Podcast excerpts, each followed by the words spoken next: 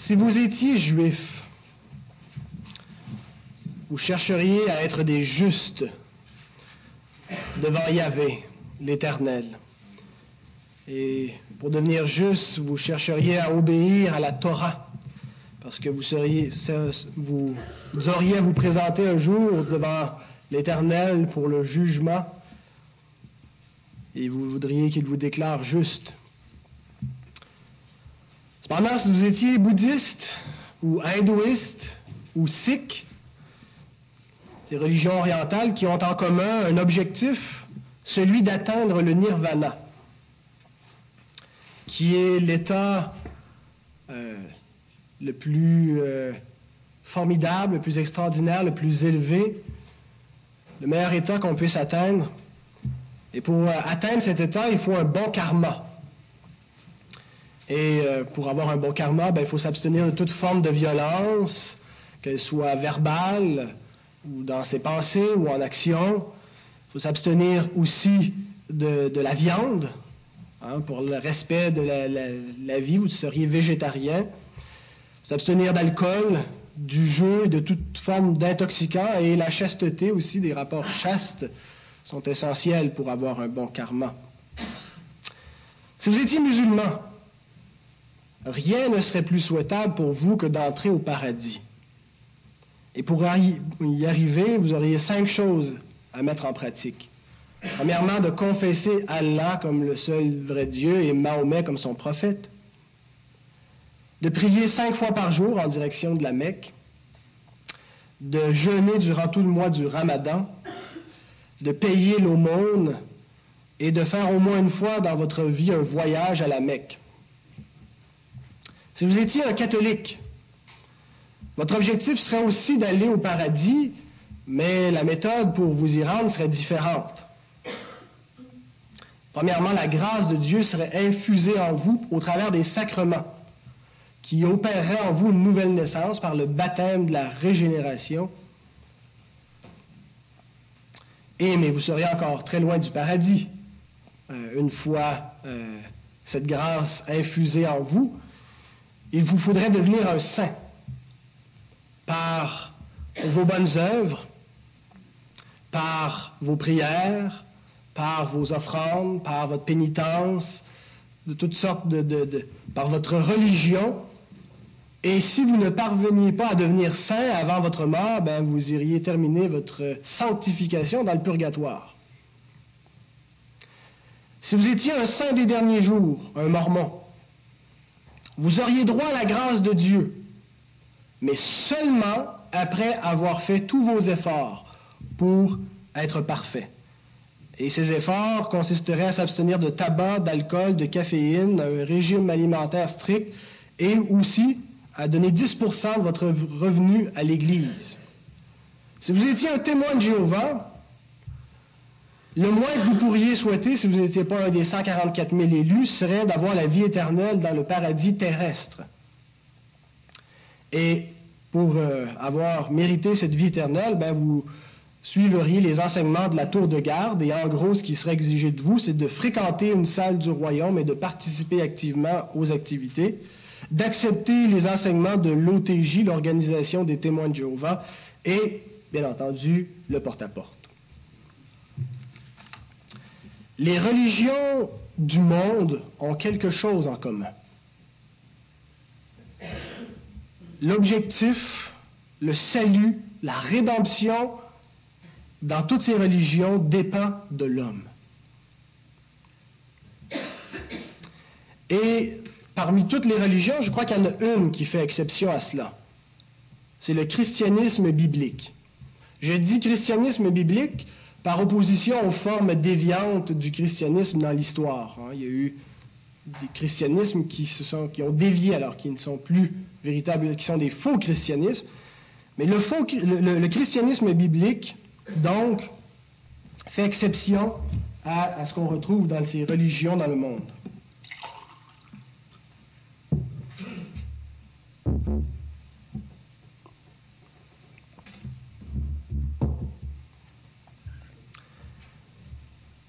Les qualités qui sont requises par Dieu se trouve dans un autre que dans celui qui, pratique sa foi, qui est un croyant. Dans le christianisme biblique, ce que Dieu exige de justice, de sainteté, de perfection, se trouve pas dans le pratiquant lui-même, dans le croyant, mais dans un autre.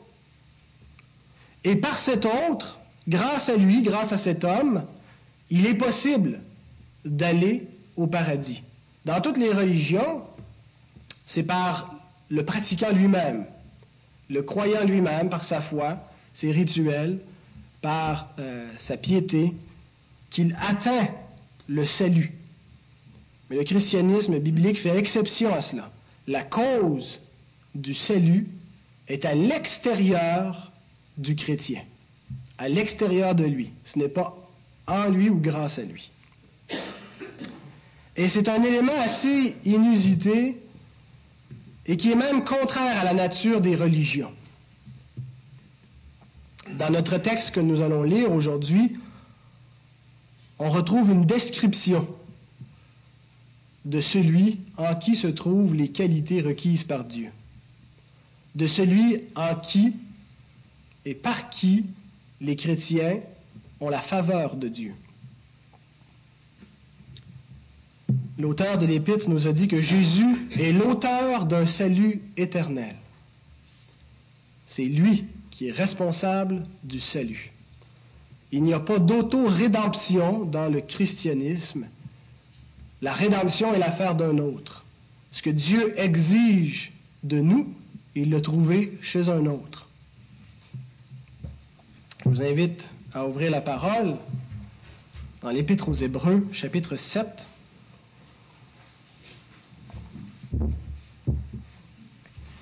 Les versets 26 à 28.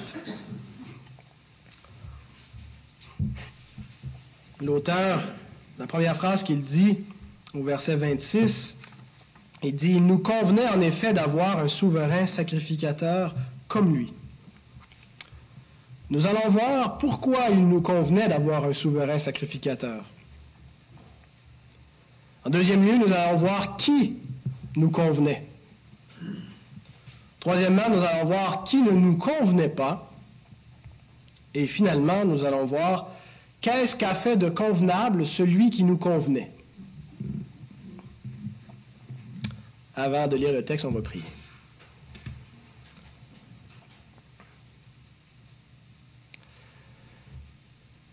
Seigneur, nous pouvons nous approcher de toi par Jésus-Christ, par lui seul, selon l'enseignement de ta parole. Tous Ici, nous sommes pécheurs, indignes de toi. Et il nous était impossible d'atteindre tes standards, de rencontrer tes exigences, de satisfaire ta justice, Seigneur. Et parce qu'il nous était impossible, tu as envoyé ton Fils dans le monde et tu as désigné cet homme pour accomplir ce qui nous était impossible d'accomplir. Seigneur, c'est en son nom que nous sommes ici pour te rendre ce culte, pour t'écouter, parce que c'est par lui que tu nous as parlé. Dispose nos cœurs à ta parole, Seigneur, que rien ne fasse obstacle à sa puissance dans nos vies. Amen.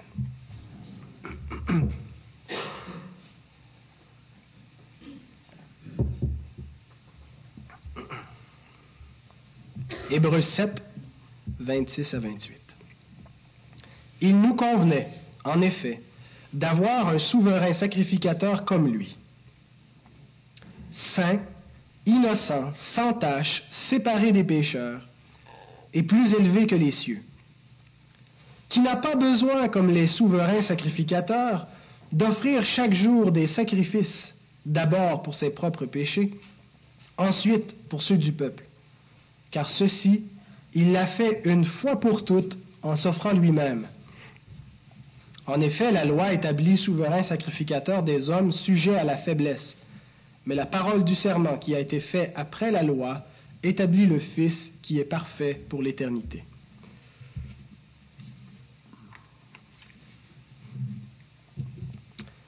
pourquoi est-ce qu'il nous convenait d'avoir un souverain sacrificateur? Les religions que j'ai énumérées, et c'est dans le cœur de l'homme de croire une telle chose, enseignent que l'homme peut satisfaire les exigences de Dieu.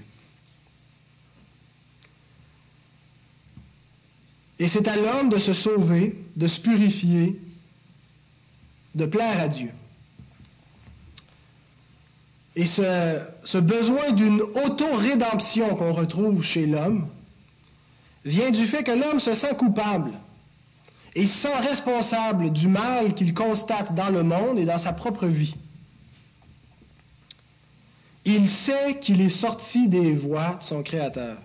Et même s'il est athée, il le sait. Paul nous dit dans Romains 2, 14 à 15, quand les païens qui n'ont point la loi font naturellement ce que prescrit la loi, ils sont, eux qui n'ont point la loi, une loi pour eux-mêmes.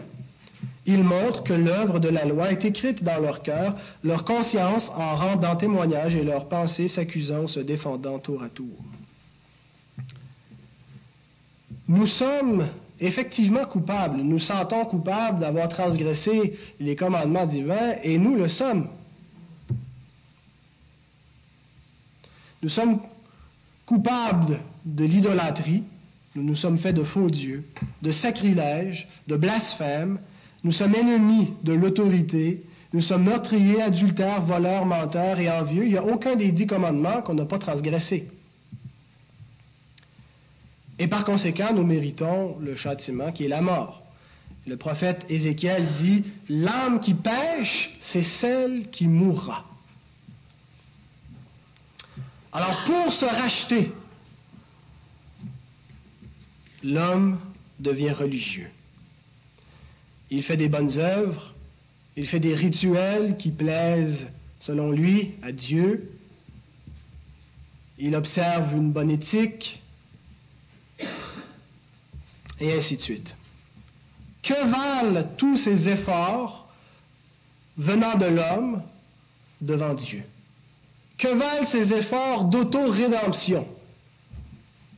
Voici le verdict de l'Écriture sainte qu'on retrouve dans le prophète Ésaïe, chapitre 64, au verset 6. Nous sommes tous comme des impurs, et toute notre justice est comme un vêtement souillé. Nous sommes tous flétris comme une feuille, et nos crimes nous emportent comme le vent. La poésie qu'on retrouve dans cette image peut nous être agréable, mais la réalité qui est décrite ici est affreuse. Notre justice est comme un vêtement souillé. Voilà ce que vaut les efforts, ce que valent les efforts de l'homme pour s'auto-racheter aux yeux de Dieu. Sa justice, tous ses efforts pour paraître saint et plaire à Dieu, c'est comme un vêtement souillé. Et le texte hébreu, j'ai regardé le, mot vêtement, le, mot souillé, c'est vraiment un linge qui était utilisé pour absorber euh, quand les femmes, ont leurs règles. Alors, c'est un vêtement souillé. Hein, c'est quelque chose d'impur et qui répugne. Voilà comment Dieu perçoit les actes de justice, les efforts de religion de l'homme. Un vêtement souillé. Un souverain sacrificateur nous était donc convenable. Le rôle d'un souverain sacrificateur, c'est de rendre acceptable le peuple pécheur en enlevant son péché, en l'expiant, ce qui fait que le peuple est désagréable aux yeux de Dieu, c'est le rôle du souverain sacrificateur de l'ôter.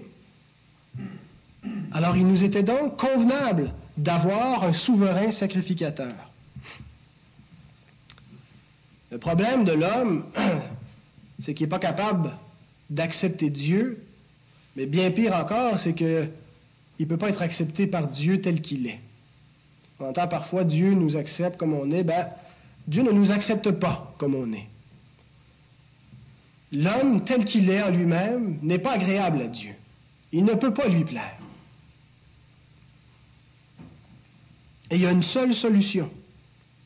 Il faut un grand prêtre parfait et une offrande parfaite pour rendre l'homme parfait devant Dieu, pour le rendre agréable aux yeux de Dieu. Autrement, il est comme un vêtement souillé duquel on se détourne. L'auteur, quand il dit nous convenait, c'est le verbe prépo. Et ça suggère que c'était une absolue nécessité. Nous avions besoin d'un souverain sacrificateur. Pardonnez-moi.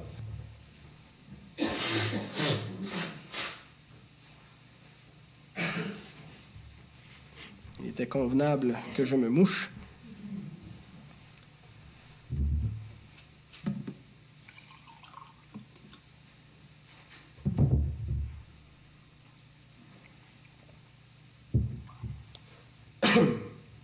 Alors, on avait besoin d'un souverain sacrificateur, mais qui nous convenait comme souverain sacrificateur? Et là, on retrouve quelque chose d'assez extraordinaire dans l'Écriture sainte. Quelque chose qui, personnellement, me frappe, m'étonne. L'Écriture nous montre que l'homme ne peut pas se sauver lui-même. Mais néanmoins, l'homme est sauvé par un homme. L'homme ne peut pas se sauver, mais c'est quand même un homme qui va sauver l'homme. Et en disant ça, je ne veux pas nier que Dieu est le sauveur des hommes et non plus que Christ est Dieu. Mais il fallait que le souverain sacrificateur soit un homme. Il ne peut pas être un ange. Il fallait que ce soit un homme. Et l'auteur a beaucoup insisté sur ce point quand il a présenté l'incarnation du Fils de Dieu comme homme. Et il a utilisé le même verbe on a lu il convenait, le verbe prépo, il a utilisé le même verbe il convenait pour parler de la, euh, nécessité que le souverain sacrificateur soit un homme. Et on voit ça dans Hébreu 2, versets 10 à 14. il convenait, en effet, que celui pour qui et par qui sont toutes choses et qui voulait conduire à la gloire beaucoup de fils, éleva à la perfection par les souffrances le prince de leur salut. Car celui qui sanctifie et ceux qui sont sanctifiés sont tous issus d'un seul. C'est pourquoi il n'a pas honte de les appeler frères lorsqu'il dit J'annoncerai ton nom à mes frères, je te célébrerai au milieu de l'assemblée. Et encore je me confierai en toi, et encore me voici avec les enfants que Dieu m'a donnés. Ainsi donc, puisque les enfants participent au sang et à la chair, il y a également participé lui-même. Il nous convenait d'avoir un souverain sacrificateur, et par conséquent, il convenait que ce soit le Fils de Dieu qui devienne un homme. C'était une nécessité. Nous avons été perdus par l'homme, par la désobéissance de l'homme. Nous devions être rachetés par l'obéissance d'un homme. La mort est venue par un homme, la résurrection est venue par un homme. Les chrétiens ont ceci de différent par rapport à toutes les autres religions du monde, eux seuls jouissent de la faveur imméritée de Dieu. Eux seuls sont approuvés de Dieu et sont déclarés justes et parfaits à ses yeux. Même si Dieu ne trouve rien en eux qui leur plaît, en eux-mêmes. Parce que Dieu trouve en un autre homme ce qui fait ses délices et que cet homme-là est leur représentant devant Dieu. Et c'est pourquoi les chrétiens sont agréables aux yeux de Dieu à cause de cet homme. Dans le texte, il y a cinq caractéristiques qui sont nommées pour décrire les qualités de cet homme, et c'est ces cinq caractéristiques-là qui font qu'il est agréable aux yeux de Dieu. Il nous est dit qu'il est saint, innocent, sans tache, séparé des pécheurs et plus élevé que les cieux. Alors ça explique ces cinq caractéristiques pourquoi Christ était celui qui nous convenait, précisément à cause de ce qui est décrit ici. Rapidement, regardons ces, ces cinq aspects.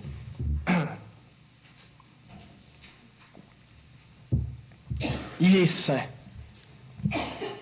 Il y a un seul homme qui a existé dans le monde, qui était saint en lui-même, et c'est Jésus-Christ. C'est vrai que la Bible dit que nous sommes des saints, n'est-ce pas? Mais notre sainteté est dérivée. Nous ne sommes pas saints nous-mêmes. Nous avons la sainteté de Jésus qui, nous est imputée. Alors le mot saint, ici, le mot osios, veut dire ce qui plaît à Dieu et se réfère à des qualités morales supérieures. Et il y a un seul homme qui a obtenu cette déclaration de Dieu. Luc 3.22, Tu es mon fils bien-aimé, en toi j'ai mis toute mon affection. Et l'expression En toi j'ai mis toute mon affection signifie littéralement considérer bon, être ravi, trouver son plaisir, approuver, faire ses délices. Alors Dieu regarde son fils devenu homme et il dit Voilà un homme qui me plaît, en qui j'ai mis toute mon affection, c'est-à-dire qui fait mes délices, qui est parfait à mes yeux. Il est saint. Ensuite, innocent. Le mot kakos en grec veut dire mauvais. Au pluriel, c'est caca. Mauvais, méchant, sordide, lâche. C'est le sens du mot kakos. Ici, il nous est dit que Jésus est à kakos, un a privatif. Il ne connaît rien de la méchanceté, de la dureté de cœur. Il est donc innocent, c'est le sens du mot akakos. Il est le seul homme capable d'éprouver de la compassion pour ses bourreaux, pour ceux qui sont en train de le crucifier, et il prie pour eux. Combien plus encore pour ses frères? Et c'est le seul endroit dans tout le Nouveau Testament où on retrouve le terme akakos, et c'est pour décrire le seul homme qui est véritablement sans méchanceté, Jésus-Christ. Ensuite, il nous est dit qu'il est sans tache. Ça se réfère à la pureté rituelle que devait avoir un souverain sacrificateur. Vous avez lu le livre, du, livre des Lévites, le Lévitique, ah, un livre euh, parfois un peu ardu à lire, on ne voit pas toujours la pertinence, mais on voit quel point il y, a, une insistance sur la pureté rituelle. On arrive au chapitre 21, il est question de la pureté rituelle du grand prêtre et tout, tout ce qu'il devait faire pour être pur avant d'exercer ses fonctions. Mais tout ça pointait vers la pureté du grand prêtre qui allait venir, Jésus. Pur. Et l'adjectif sans tâche a un sens passif, c'est-à-dire qu'il est incorruptible. Il n'est pas juste sans tâche, il ne peut pas se, faire de tâche sur lui. On ne peut pas le, le, le tâcher. Jésus peut être en présence de pécheurs, être avec des gens de mauvaise vie, et ça ne l'entraînera pas dans le mal. Nous sommes entraînés les uns les autres vers le mal. Lui n'est pas influencé, il est incorruptible. J'espère que ça ne vous lasse pas que je vous décrive cet homme. Il est au centre, au centre de l'existence humaine. Il est l'homme par excellence. Il est le Rédempteur. Et s'il n'est pas ce qu'il est, on ne peut pas trouver faveur aux yeux de Dieu. On a besoin d'un homme saint, innocent, sans tache. Et il est aussi séparé des pécheurs. Qu'est-ce que ça veut dire? Que Jésus est au ciel à l'abri des pécheurs, loin d'eux. Ce n'est pas le sens de l'expression, parce que l'auteur veut nous montrer que Jésus est près des pécheurs, il est solidaire jusqu'à la mort. Le grand prêtre lévite devait se séparer de la communauté sept jours avant le grand jour des expiations. Il devait se mettre à part dans une autre catégorie. Il n'est pas des pécheurs. Jésus est séparé des pécheurs dans le sens qu'il n'est pas dans la catégorie des pécheurs. Il n'est pas un pécheur. Il est un homme, mais pas un pécheur. Il n'est pas un descendant d'Adam.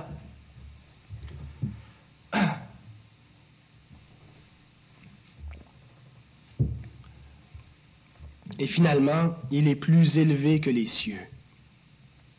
Sa personne est supérieure aux anciens grands prêtres, hein. il est saint, innocent, sans tache, séparé des pécheurs, mais son sacerdoce lui-même, son office, quand il opère la médiation, est lui-même supérieur à celui des prêtres lévites, parce qu'eux étaient sur terre. Lui, il officie dans le tabernacle céleste dans les cieux. Notre souverain sacrificateur en est un exalté. Pensez-vous pouvoir trouver meilleur homme pour vous représenter devant Dieu? Vous aviez à choisir par tous ceux qui ont existé. Qui prendriez-vous?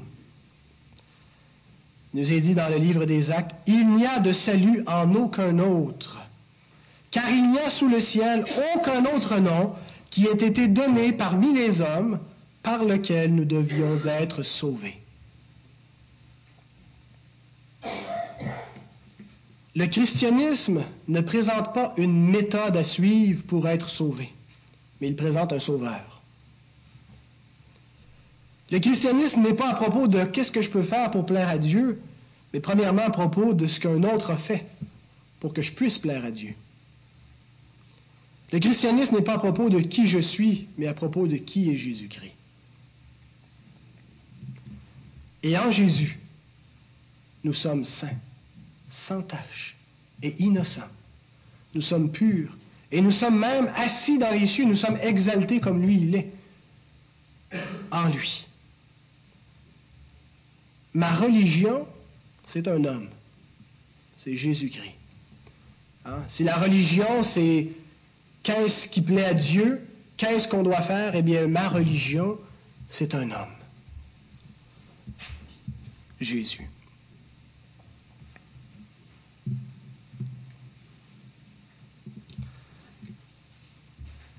L'auteur nous a présenté celui qui nous convenait, mais il ne se contente pas de cela. Il mentionne aussi ceux qui n'étaient pas convenables. Et il dit au verset 27 que le grand prêtre devait offrir chaque jour des sacrifices, d'abord pour ses propres péchés, ensuite pour ceux du peuple. Les anciens grands prêtres ne nous convenaient pas. Pourquoi?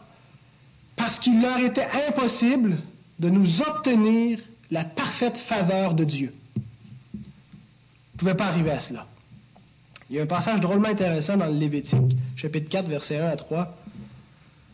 Nous lisons L'Éternel parla à Moïse et dit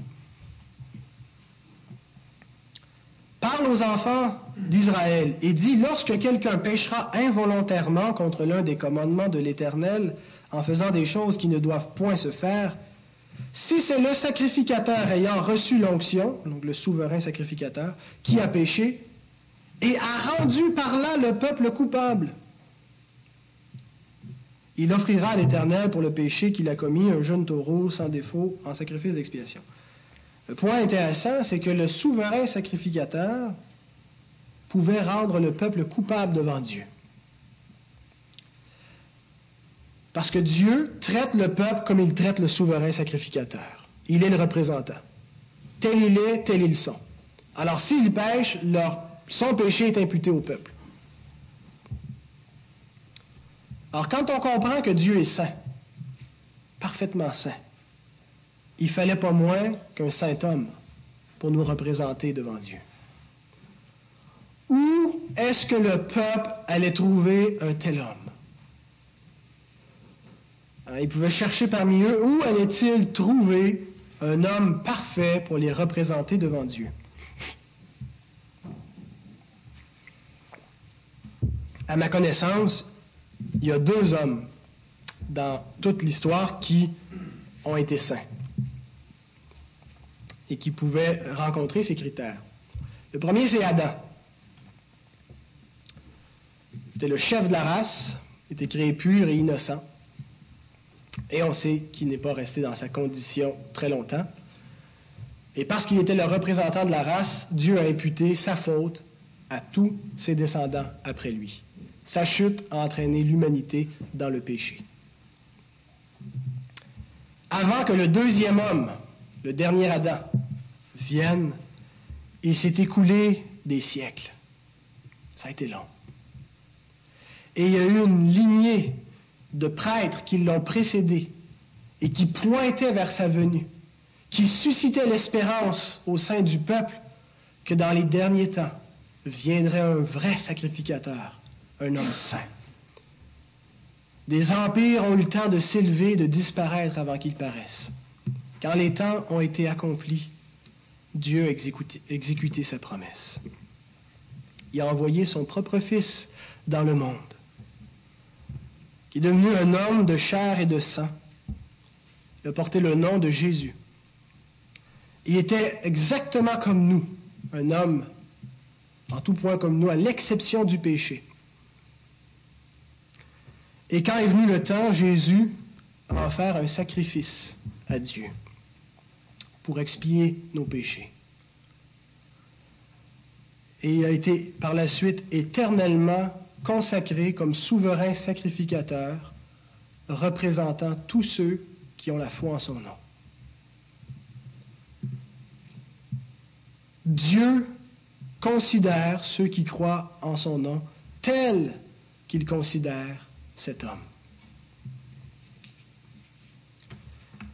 Les prêtres lévites ne nous convenaient pas parce qu'ils n'atteignaient pas les standards que Dieu exigeait. Ils étaient là en attendant.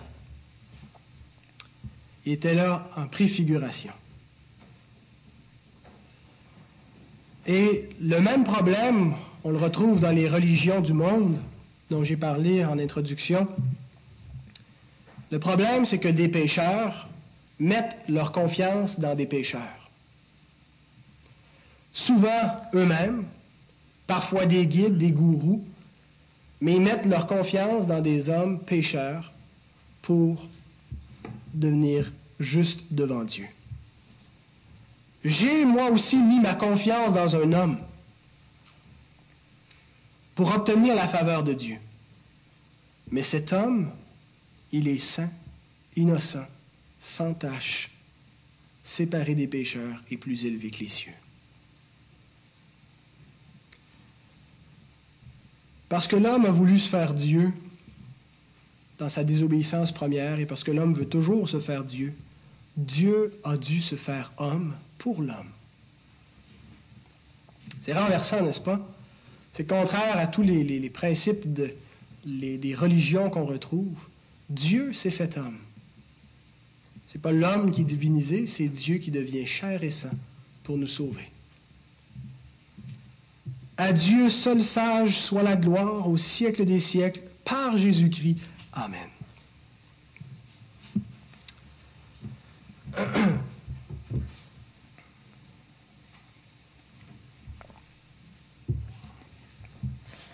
On a vu pourquoi il nous convenait d'avoir un grand prêtre. On a vu qui nous convenait comme grand prêtre. On a vu qui ne nous convenait pas. Et si on l'arrêtait ici, il nous manquerait quelque chose. Qu'est-ce qui a fait de convenable? Le texte dit, il s'est offert lui-même. Et il peut avoir une petite ambiguïté quand on lit le verbe offrir s'offrir soi-même en français. L'auteur n'est pas en train de dire qu'il va faire son aide, il va faire de nous rendre service. Le verbe anaphéro veut dire offrir un sacrifice. Il s'est offert en sacrifice. Jusqu'à cet endroit dans l'Épître, l'auteur a parlé de Jésus comme sacrificateur. Mais il n'avait pas encore parlé de son sacrifice. Et c'est le premier endroit où il nous parle du sacrificateur sacrifié. Il s'est offert lui-même. Ça avait été annoncé d'avance sous l'Ancienne Alliance. Le prophète Ésaïe avait dit, Il a livré sa vie en sacrifice pour le péché. Beaucoup de personnes dans le monde sont répugnées par cet évangile. L'idée qu'un homme soit offert en sacrifice pour apaiser la colère de Dieu contre le péché, les répugne. 1 Corinthiens, chapitre 1, versets 23 à 24. Nous prêchons Christ crucifié. Scandale, occasion de chute, répugnance pour les Juifs et folie pour les païens mais puissance de Dieu et sagesse de Dieu pour ceux qui sont appelés tant juifs que grecs. Bien-aimés, comprenons l'absolue nécessité de la mort de Christ pour nous. Il n'y avait pas d'autre moyen. La sentence de mort était déjà prononcée contre nous. Nous avions transgressé la loi et la loi disait, le jour où tu pécheras, tu mourras. Et Dieu a réitéré souvent ce verdict. Le juste, la juste sentence, c'est la mort. Et c'était qu'une question de temps pour que ce châtiment tombe sur nous, pour que nous soyons éternellement éloignés de la face de Dieu sans plus jamais trouver sa faveur et une communion avec lui. Mais il y a un juste qui s'est levé, s'est tenu debout devant l'ancien des jours, et il a dit, je donne ma vie comme la rançon de plusieurs. Marc 10, 45. Je donne ma vie comme la rançon, le prix à payer pour ces hommes. Voici la citation complète du prophète Ésaïe. J'ai cité partiellement le verset 10 tantôt.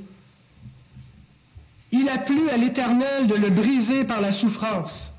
Il a plu à Dieu de satisfaire sa colère, sa justice, de punir le péché.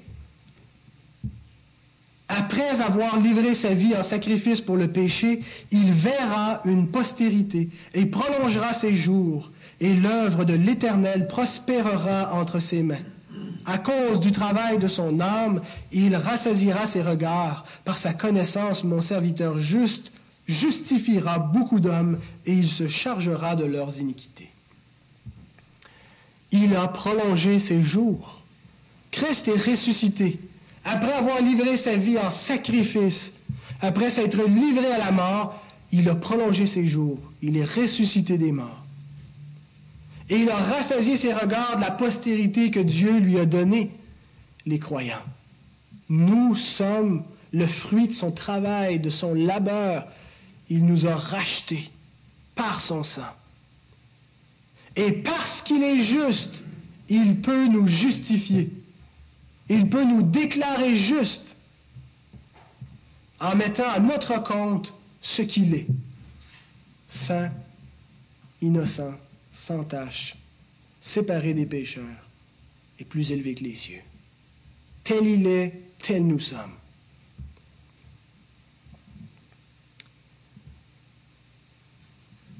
Qui d'autre aurait pu faire une telle chose?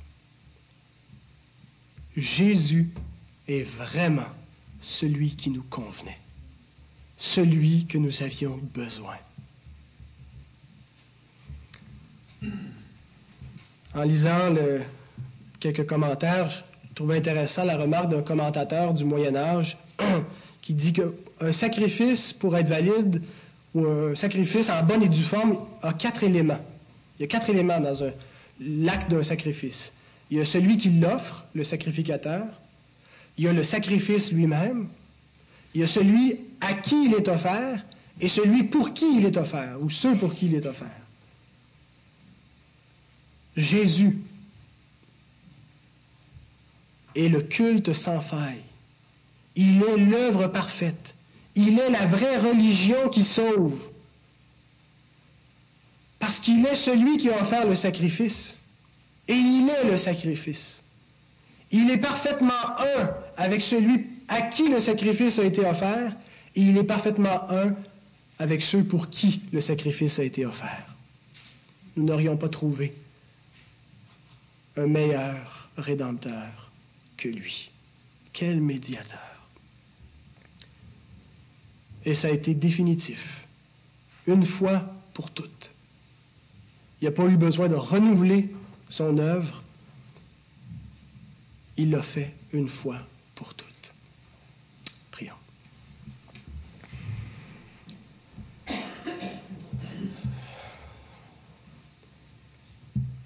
Seigneur Jésus,